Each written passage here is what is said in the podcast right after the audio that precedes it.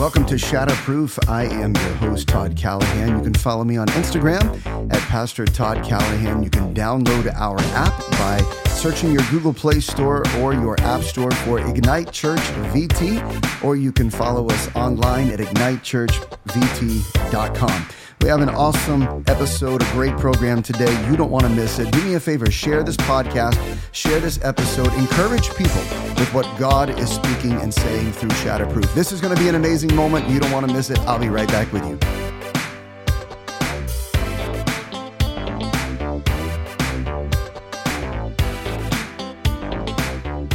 There's so much going on in culture right now, so many conversations going on about transgenderism, homosexuality, the whole LGBTQI plus agenda.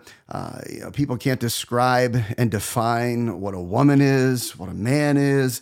There is so much uh, craziness in culture, and and the more I think about it, the more I am reminded of how important it is for the people of God and for the church to really take their rightful place as it relates to their faith, as it relates to the truth of the Word of God, and not be persuaded by what they are hearing and experiencing in culture. And, and I was reminded of a passage of scripture in Ezekiel 22, and the Bible says, Son of man, say to her, You are a land that is not cleansed or rained on in the day of indignation. There is a conspiracy of her prophets in her midst, like a roaring lion tearing the prey. They have devoured lives. They have taken treasure and precious things. They have made many widows in the midst of her. Her priests have done violence to my law and have profaned my holy things. They have made no distinction between the holy and the profane. They have not taught the difference between the unclean and the clean, and they hide their eyes from my Sabbaths, and I am profaned among them. Her princes within her are like wolves tearing the prey by shedding blood and destroying lives in order to get dishonest gain. Her prophets have smeared whitewash for them, seeing false visions and divining lies for them, saying, Thus says the Lord God, when the Lord has not spoken. The people of the land have practiced oppression and committed robbery, and they have wronged the poor and needy, and have oppressed the sojourner without justice. I searched for a man among them who would build up the wall and stand in the gap before me for the land, so that I would not destroy it, but I found no one. Thus I have poured out my indignation on them. I have consumed them with the fire of my wrath. Their way I have brought upon their heads, declares the Lord God.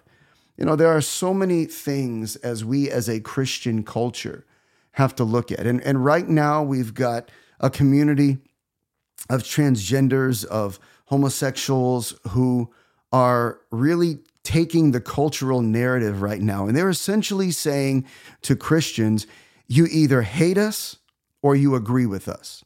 There is no in between. You either hate us or you accept our lifestyle. And for the Christian, we don't hate them but at the same time, we don't receive and accept their lifestyle.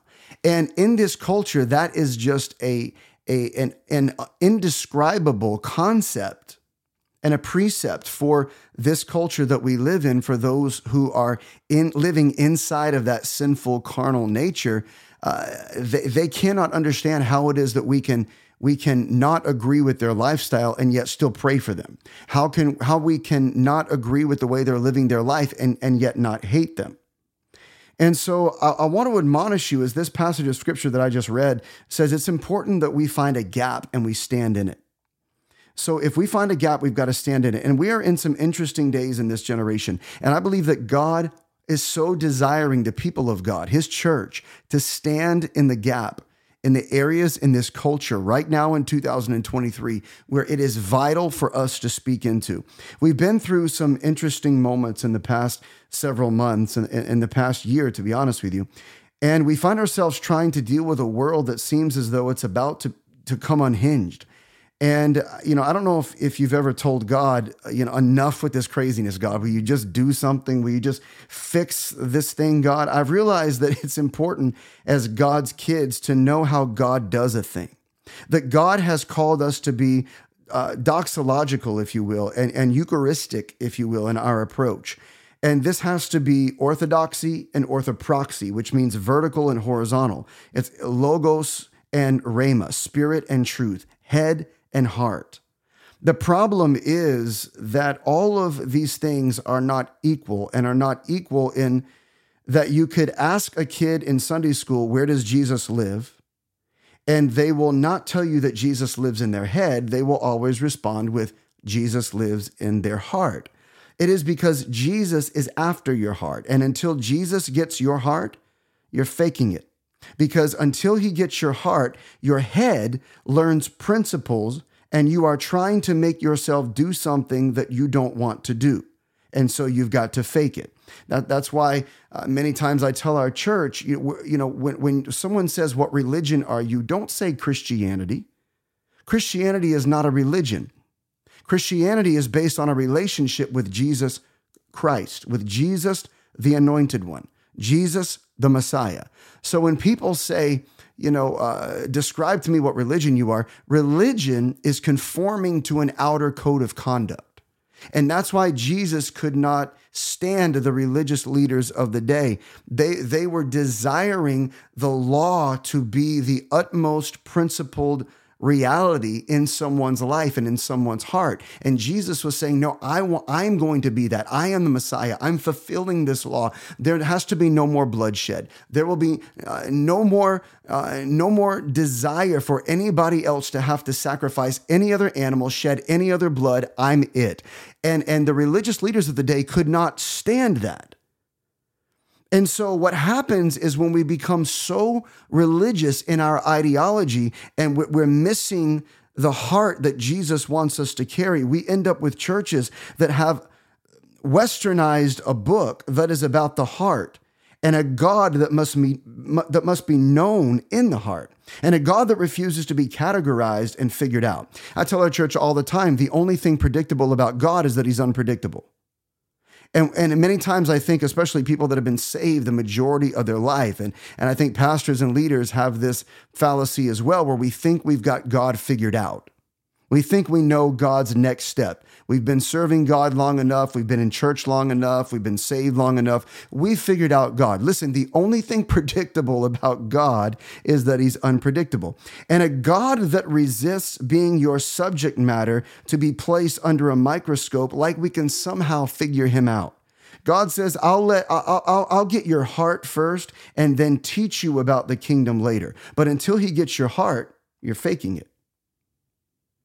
And I believe that in America today, we are experiencing a cycle. We're seeing a drug revolution, racial tensions, sexual revolution. It seems as though the 60s are coming back around again. I was not alive in the 60s, but from what I've read, what I've heard uh, from those that were, we're seeing that cycle repeated again. Despite the cycles that we're beginning to see repeated, I believe that cities can be won in the midst of all of this chaos that we are seeing in America. We're putting way too much hope in our political leaders.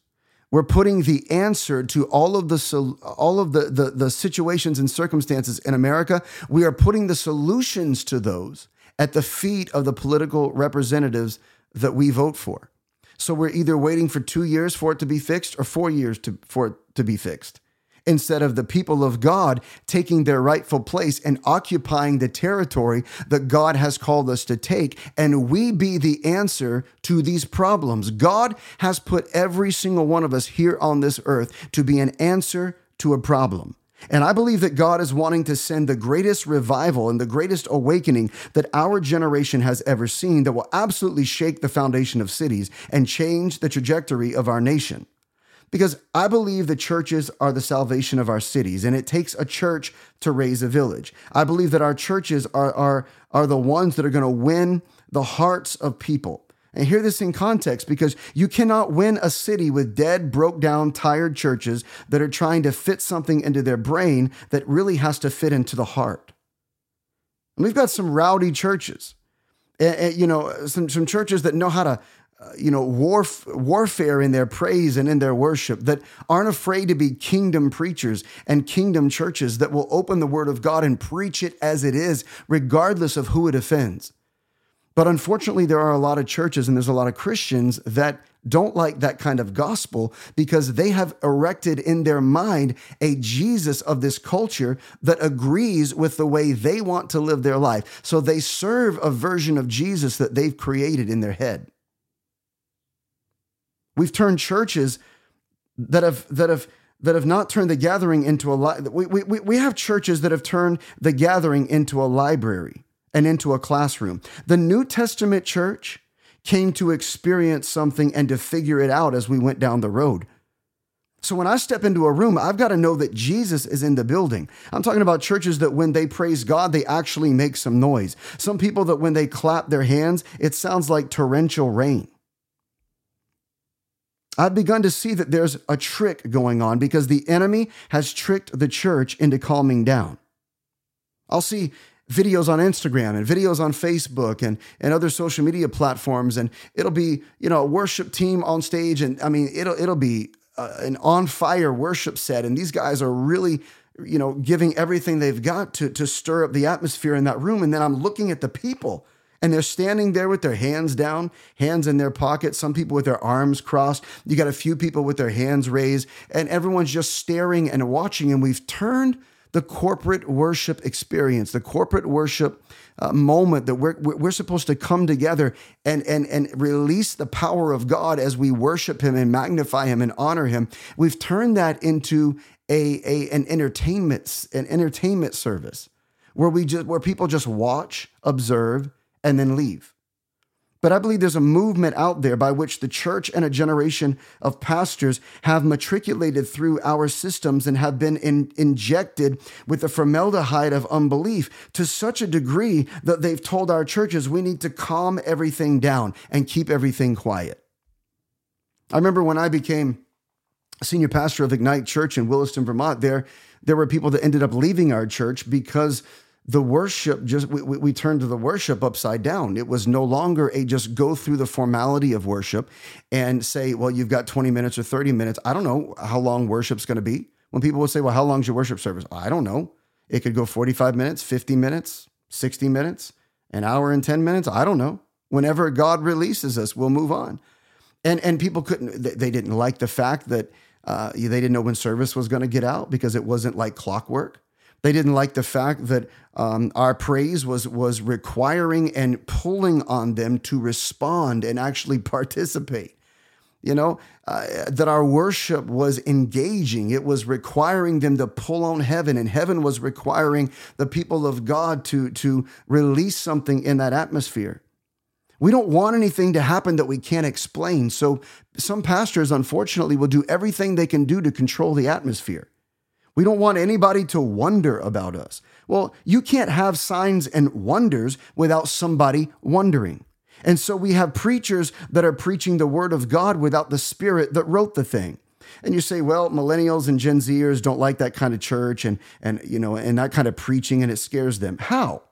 How is this? How is is your church, the kingdom preaching church? And I believe truly that we need some, you know, some hellfire and, and brimstone sort of messages uh, you know, we need those churches again. We need to put the fear of God in this culture. How is this?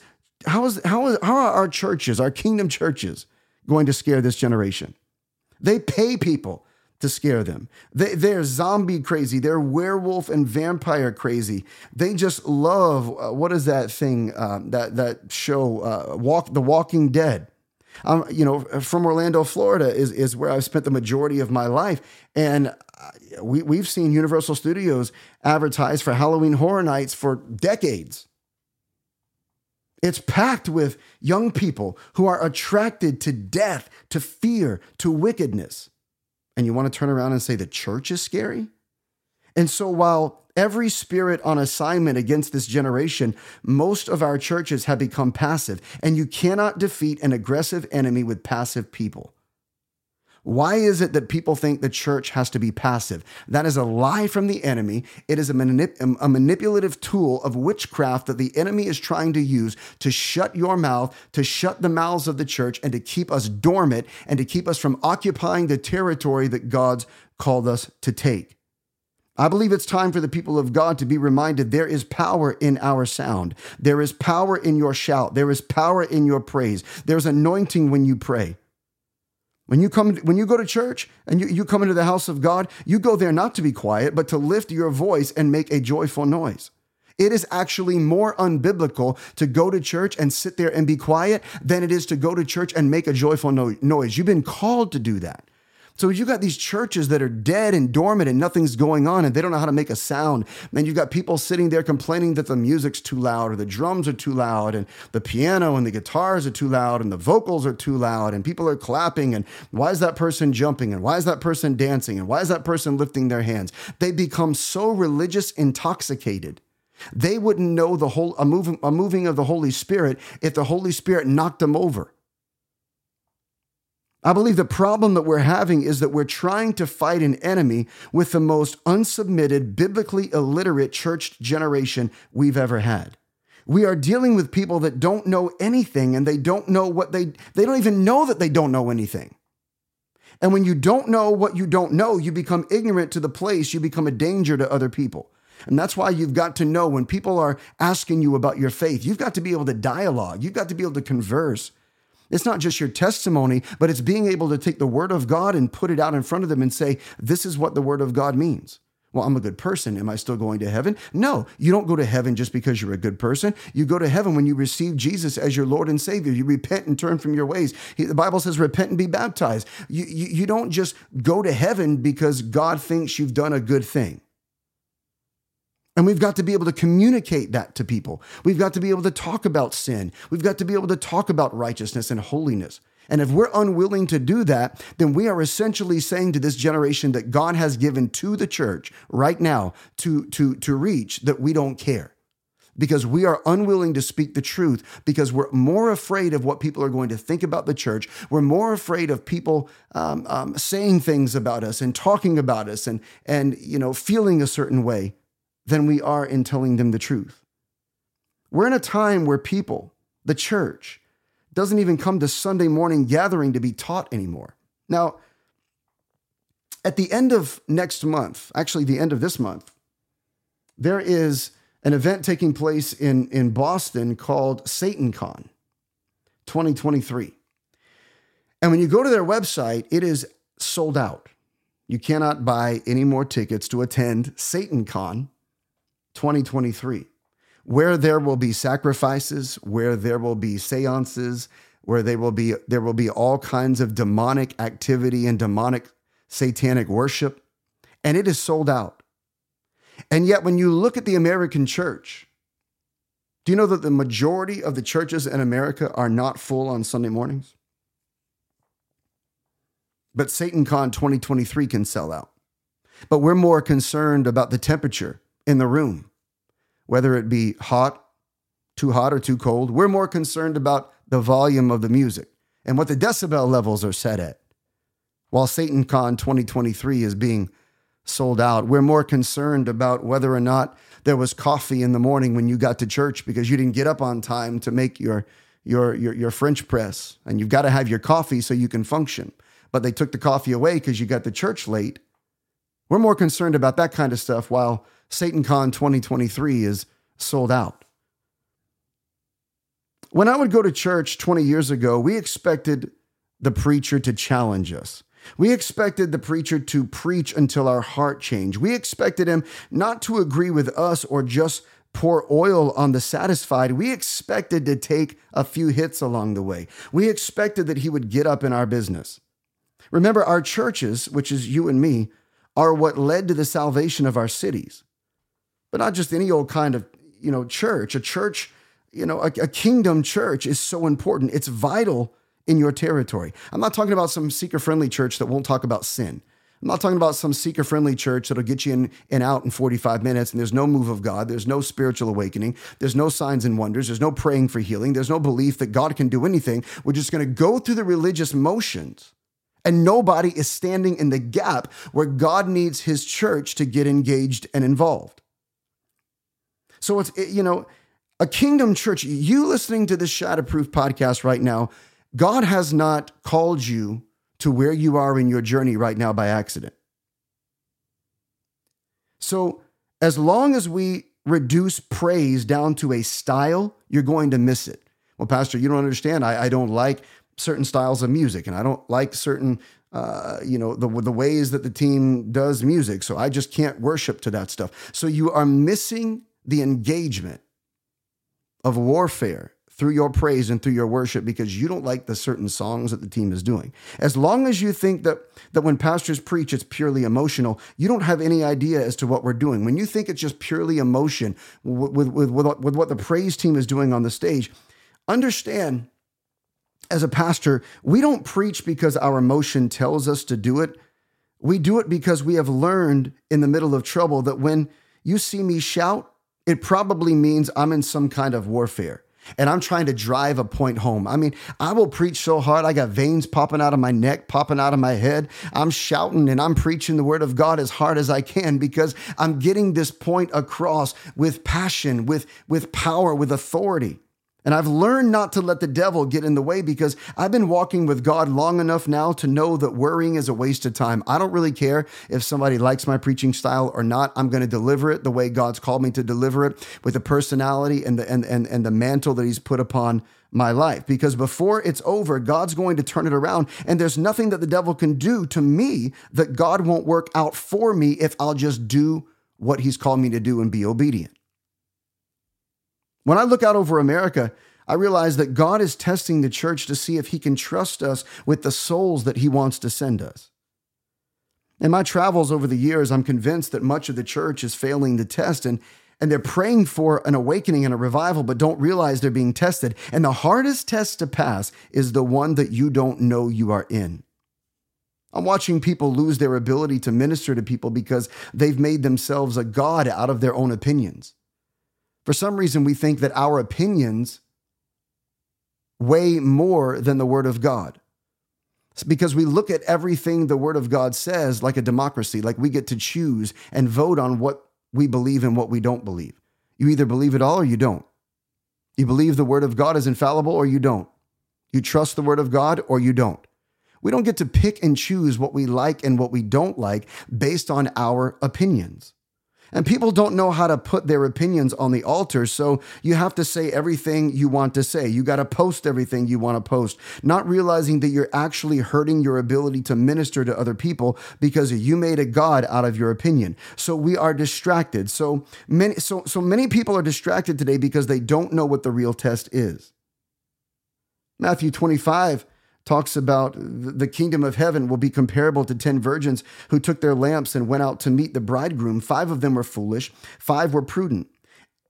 For when the foolish took their lamps, they took no oil with them, but the prudent took oil in flasks along with their lamps.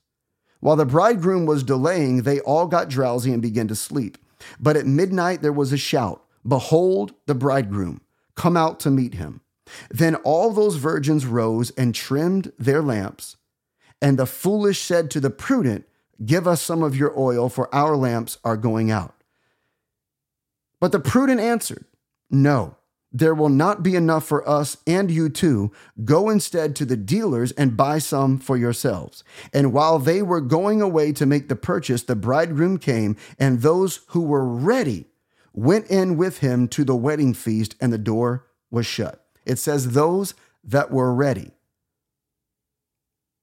It finishes in this passage of scripture in Matthew 25 by saying, Later the other virgins also came, saying, Lord, Lord, open up for us.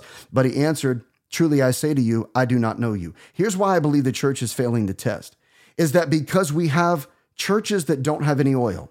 And now the situation is on us. And it's too late for a lot of people to play catch up because the situations of our land have come upon us and we are not prepared. We're not ready. So now you're out there scrambling, trying to fix stuff now. Do you know how much deliverance and demonic principalities and powers need to be challenged with the word of God so that we people can experience full deliverance? And we've got churches that don't even understand the power of deliverance. They don't even go after the demonic influence in people's lives because they cannot handle that element of the spiritual realm. So we have churches that haven't dealt with social justice issues in years. And you know what else? They haven't dealt with the devil. They haven't dealt with sin. They haven't dealt with poverty, haven't dealt with all of these things that are up in our culture. And now they're scrambling. How do I respond to the whole LGBTQI plus uh, issue? How do I respond to transgenderism? How do I respond to, to homosexuality? What do we do? There's pastors that are really confused. There's pastors that are compromising the gospel so that they don't get any arrows thrown at them.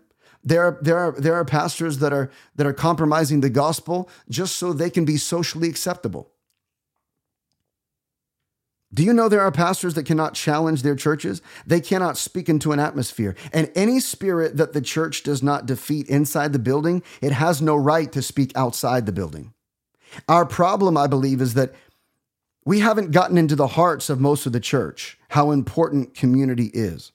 An apostolic ministry at certain levels will produce community. And the Bible says to mark those that cause division among you. Romans 16, 17 says, Now I urge you, brethren, keep your eye on those who cause dissensions and hindrances, contrary to the teaching which you learned, and turn away from them. So God has called us that when we see a gap, we are supposed to stand in it. And yes, that's going to take prayer, praise. It's going to take the word to keep you rooted. It's going to cause you to develop a team of intercessors who will pray for you and over your life and over your calling and over the mantle that you have. We're not supposed to make the gap bigger. We're supposed to stand in it. It doesn't mean that we don't speak the truth or not, don't speak about what's in front of us, but that our heart's motivation is different than what is happening outside because we're being tested. We're being tested to see that if we have the revival that we, we are praying for, can we steward over the people that God wants to send our way? So when we see a gap, we have to stand in it. If God were to send you a group of people who were involved in transgenderism and homosexuality, and they were to walk into your church, would you still preach the word of God? Would your pastor still preach the word of God uncompromised, not worrying whether or not those people who walked in would be offended? We've got to preach the word of God regardless of the cultural pressures. We've got to preach the, the, the, kingdom uncompromised if we are going to see hearts and lives changed. So I think there are three words we have to deal with so we can pass this test. And the first word is reconciliation. Most of the church fails at reconciliation.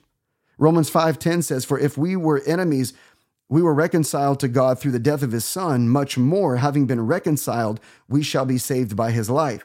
This is one person reconciliation, which means only one has to move because you and God were not co enemies. God was never your enemy. We were the enemies of God. Therefore, when he saw a gap, come on, he stood in it. 2 Corinthians 5:19 says, namely that God was in Christ reconciling the world to himself, not counting their trespasses against them, and he has committed to us the word of reconciliation. So I believe the church has been failing at this because we don't know how to reconcile.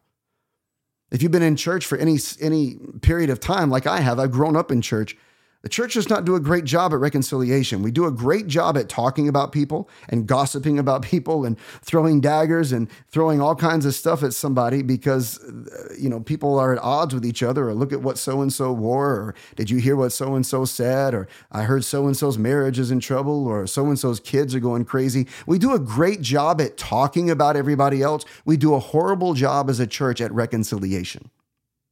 And what's the deal with people washing each other's feet and then going right back into their corner? I, you know, I've, I've never been. When I was in Orlando, Florida, I, I was never invited in, in, in over 20 years of living in Orlando to a racial reconcili- a, ra- a racial reconciliation meeting into that into that city you know, where groups come together and pastors come together and get people to talk and then they leave and go back to whatever they do. And I wondered why I was never invited to one of those meetings. And I figured it out because when those people get together, it looks like uh, it looks like a, a, a, multicultural gathering. It looks like the you know the, when, when you've got people from different races and different backgrounds and different cultures and different creeds inside your church. That's what the kingdom is supposed to look like. I'm amazed that when I see some churches that are so vanilla or they're so dark and they're, you know, they're not mixed. It's like, you know, when people say, you know, yeah, I used to go to a black church. Well, what does that even mean? Why are we segregating our churches by, by color? Why are we segregating uh, the kingdom of God based on culture and based on nationalities and based on ethnicities? When, when you said yes to Jesus and I said yes to Jesus, we, we, we took the same blood. We, we, we took the same blood transfusion and we became a part of the same family. I don't care if you're red, green, yellow, purple, black, white, yellow, orange. I don't care what color you are. We're a part of the same family. Reconciliation must happen to bridge the gap. That's why we've got to go after these cultural narratives that whites hate blacks and blacks hate whites and whites hate uh, Hispanics and Hispanics hate whites and all of this division that the culture creates. The church has got to be the peace. The church has got to be the reconciliation in that uh, in, in this element in that gap of culture. Another word is uh, restoration. The church sometimes, I believe, fails at the concept of restoration. Every group in the world has a plan for their wounded, for the wounded people, except the church. And every time I watch a baseball game, I know that there will be doctors and trainers in the dugout in case somebody needs medical attention. The closest thing we do is when you go to church and there's a nurse you know, eh, you know, and there's a nurse in the building. Every army has a plan for its wounded. We have a VA administration, but in the church, if somebody is wounded, we often discard them. We do a lot of warfare talk and then act surprised when somebody gets hurt. And so we don't always do good because we're trying so desperately to make sure that the Pharisees among us are happy. The Pharisees want to make sure that they are never tainted by somebody else's problems. You know, every time Jesus was trying to minister restoration to people, the Pharisees always show up. Did you notice they always show up in strange places at the weirdest times? I mean, how does that happen? Jesus comes into Jerusalem and, and, and, and all the people are praising, and the Pharisees say, Tell them to calm down. Remember, Jesus is walking with his guys through a cornfield and they start eating corn on the Sabbath and the Pharisees, like, you know, where are these people coming from? In the middle of a cornfield? Where are these Pharisees coming from? Where are these, you know, they're hanging out in cornfields and they they bring unto Jesus a woman. You know the story, caught in the very act of adultery. I mean, these brothers need some counseling. The Pharisees are always there with rocks in hand, almost joyful. You ever, you ever met some, you ever met a Christian in church to where they're almost excited to point out somebody's flaws? And they're like, the law says we get to stone her. And then they get mad that Jesus went and ate at somebody else's house. How come you're not going to eat at our house? Well, because he wants to have a good time, right? This, this whole idea that because you're a Christian, you can't have a good time, you can't enjoy life. I, I just can't get this religious mindset that says Christians have to be doormats and culture just walks all over them. And Christians have to be these boring people that cannot have a good time. And if you have a good time, it's somehow sin, right? Pharisees, we always have to explain to them that we aren't trying to say anything goes. And see, when you're trying to restore anybody that's hurt, wounded, or, or did it to themselves, or whatever the situation is, somewhere in our lives, we have to say, we are tired of seeing the devil pick off our brothers and sisters, and we're going to stand in the gap on their behalf. I'm not going to sit by and every time God is ready to send us a move and, and, and see Satan knows that we will cannibalize our own. Satan knows that the church is really good at going after their own. So when God's about to move, you know, all the enemy's got to do is pick off people in positions of authority, and we will never have the move that we want or desire because the enemy knows we have no plan for restoration. It's got to change. So let me, let me just say something about grace for a minute. Grace is not God overlooking something. Grace is God staring it in the face and saying, I'm coming in there after you.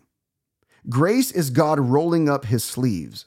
Grace is David snatching a lamb out of the lion's mouth. Grace is not passive. So, your definition of grace could put God in a passive role of just looking the other way when grace is God looking it right in the face and saying, He's still coming in there after you.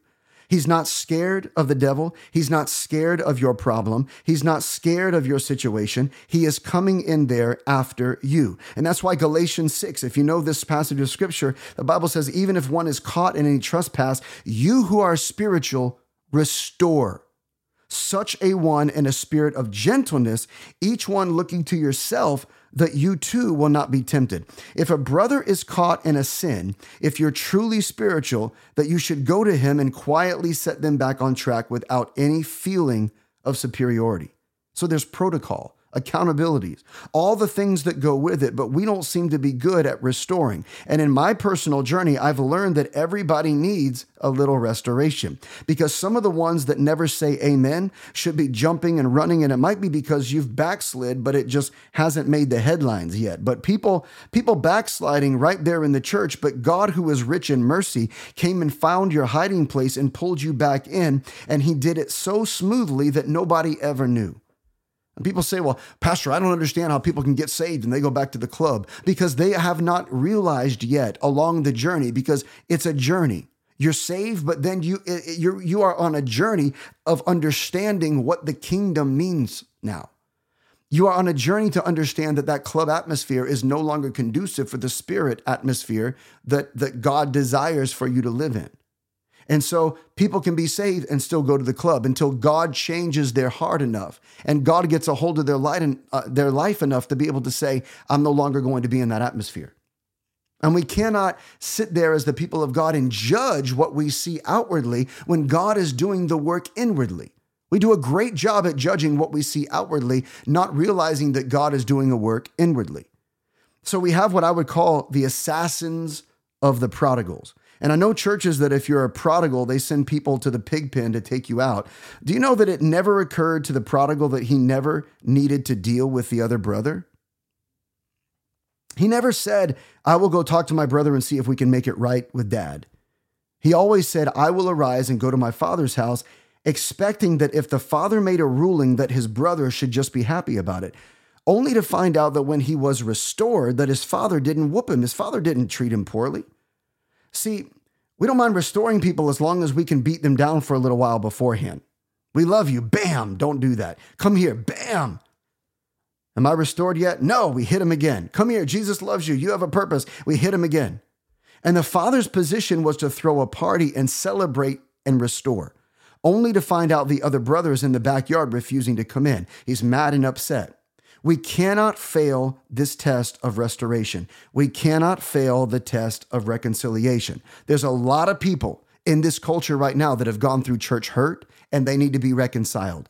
They need to go through restoration. There's a lot of people in this culture that have experienced a, a, a level of faith but because of being talked about in church or because of being scoffed at or because of being treated inappropriately, they don't come to church anymore. They're not walking with God anymore. And we have got to be that representative of the heart of God for reconciliation and restoration. The last word I've got for you is intercession. If you find a gap, stand in it. Sinners don't often intercede for themselves. Sinners on occasion, I know it's going to be mind blowing, sinners on occasion sin. So if our cities are going to be one, somebody's got to stand in the gap. Somebody prayed for you when you couldn't pray for yourself. Somebody believed for you when you didn't know how to believe in yourself. And I don't know what people have told you, but you can get enough bad news in life that you get knocked down and don't know what prayer to pray or what scripture to quote, and you need somebody. That's why those that are strong must bear the infirmities of the weak, and sooner or later, you're going to need somebody to stand in the gap for you. We've got people in our life right now that we're praying and believing for, that the next 30 days are just going to be incredible, that God's going to show up and move mightily in their life. So we're fasting and we're praying and we're worshiping and we're honoring God, believing for a breakthrough in their life. You need somebody. And that's why those that are strong must bear those infirmities of the weak. And sooner or later, you're going to need somebody to stand in that gap. So I ask myself, should someone that I love or a friend, should they be in dire circumstances, sin issues, or whatever it may be, and God answers my prayers and they get up and they show up at church, for example, what kind of church do I want them to show up in? I want them to be in a place where somebody understands intercession. I want them to be in a place where the pastor and the, the, the, leadership of that church is preaching the word of God with truth, with integrity, with character. That they are preaching an infallible word of God, that they are not preaching a, a, a gospel that's been compromised by culture. I want them to understand that many can become one. The Bible says something very peculiar about Aaron in Numbers. It, it says, Then Aaron took it as Moses had spoken and ran into the midst of the assembly. For behold, the plague had begun among the people. So he put on the incense and made atonement for the people. He took his stand between the dead and the living so that the plague was checked. Until the plague was checked, this is the ministry of intercession to stand in the gap between the dead and the living until the plague is stopped. Job, his sons used to go and hold a feast in the house, each one on his day, and they would send and invite their three sisters to eat and drink with them. When the days of feasting had completed their cycle, Job would send and consecrate them, rising up early in the morning and offering burnt offerings according to the number of them, uh, uh, the number of them all. For Job said, "Perhaps my sons have sinned, and God cursed, and cursed God in their hearts." Thus Job did continually. Job said. I'm going to be their intercessor because I don't know what they really might be up to. They said they were going to go to the game, but it just might be that they went some other place. Come on, parents. They said they were staying over at their friend's house, but I'm just not sure. They said their phone died and that's why they didn't answer. They said they were just their friends. They said it wasn't their drugs. They were just holding them. It just might be that they have sinned in their hearts to I'm going to stand in the gap. And I'm going to put some seed in the ground with their name on it and call their name out and declare that the devil cannot have them because God said they belong to me and I am an intercessor. And I think many, many parents in this culture understand the importance of parental intercession over your children, that you lay hands on them, that you plead the blood of Jesus over their life, that you, you release angels out over their life. You are speaking the word of God and giving angels something to move on over your children and over your family. We are being tested to find out if we can be trusted with the souls of people in our generation. Can we have a spirit of restoration? Because other people are watching how we treat one another. We can preach the word of God and live out the word of God with truth and honesty in the midst of a culture that has completely disregarded the, the things of God right now. They're watching to see how we deal with people who have different opinions than we do, different backgrounds than us and, and, and you're posting on Twitter how much you hate this and, and how, how much you hate that, and, and then on Facebook how much you love Jesus. But, but, but many people are faking it and it's not in your heart. But if it ever gets in your heart, you're going to turn into a reconciler. You'll be a restorer. You'll be an intercessor. Because when you leave your church on Sunday morning, Wednesday night, whenever you have church, you will remember that God has called you to stand in the gap. And I pray that whatever churches you are in, the pastor is challenging you and equipping you and encouraging you to go and stand in the gap. And when God allows you to see into the life of someone else, they are not the ones being tested. You are. There has to be a road home for the prodigals. There has to be a way back home for the lost sons and the lost daughters. There has to be a way of restoration. There has to be help in the house. It doesn't mean that you're going to get it right every single time. But you've got to be a representative of hope. And I believe that whatever house you're in, whatever place you call home for your church, that it's a house of reconciliation, it's a house of restoration, it's a house of intercession. I want to affirm to you that I believe there's an anointing upon your life and upon my life and upon the people of God. And I pray that whatever the territory is that God has given you, that it would increase. I pray that it would increase through your words and through your actions. It is not an accident or something to do, but I declare that God is placing upon you a spirit of intercession and a spirit of restoration and a spirit of reconciliation. And I declare over your life that it will increase. This generation depends on you and I and the people of God standing in the gap. This generation depends on you and I getting on our knees and crying out to God. You serve a God that isn't afraid of demonic principalities and powers. He isn't as scared of the problems in this culture. He's about to send somebody into the fire. He's sending you, he's sending me. You've got to be a water walker. You've got to step out in faith. You've got to be a giant killer. You've got to be a demon slayer. You got to be a lion maimer. I come from people that pray until the place they stand is shaking. They shout until the walls come down mountain movers, water walkers. It's in our blood, it's in our DNA. So, as a child of the Most High God, if you're having a problem, have a little talk with Jesus. Because the same God that will get down in the dirt to right the offense of an adulterous woman is the same God that came finding your hiding place. You know, God came to save you. I'm telling you right now that when you see a gap, it's time to stand in it. God will make you a bridge builder. He'll make you someone that can reconcile. He'll make you someone that can make a way out of no way. He'll make you an answer to somebody's prayer. He'll turn you into somebody who's on fire, full of oil, full of peace. That your cage can't be rattled. You can't drive, you can't be driven crazy. And you're going to declare and decree that the devil has already lost. And you're going to look at your children and say, Devil, get your hands off my kids. Get your hands off my money. Get your hands off my city. Get your hands off my church. Get your hands off my pastors. Loose me and let me go. And it's the grace of God that allows you and I to have another day to extend the territory and expand the territory that he's called that he's called us to occupy until he comes. We cannot sit by and look at all of these gaps in our culture and not be an answer to fill in the gap and be a reconciler and a restorer and an object of grace and mercy in this culture that God's called us to be. I'm excited. I believe that this is one of the greatest generations to be alive in. And I know when you look around and you watch the news, you can think it's one of the darkest generations to be in. And it's pretty dark. It's pretty dark. But you and I have been called to be a lighthouse, a city set up on a hill that cannot be hidden. Don't hide your light. Don't hide your testimony.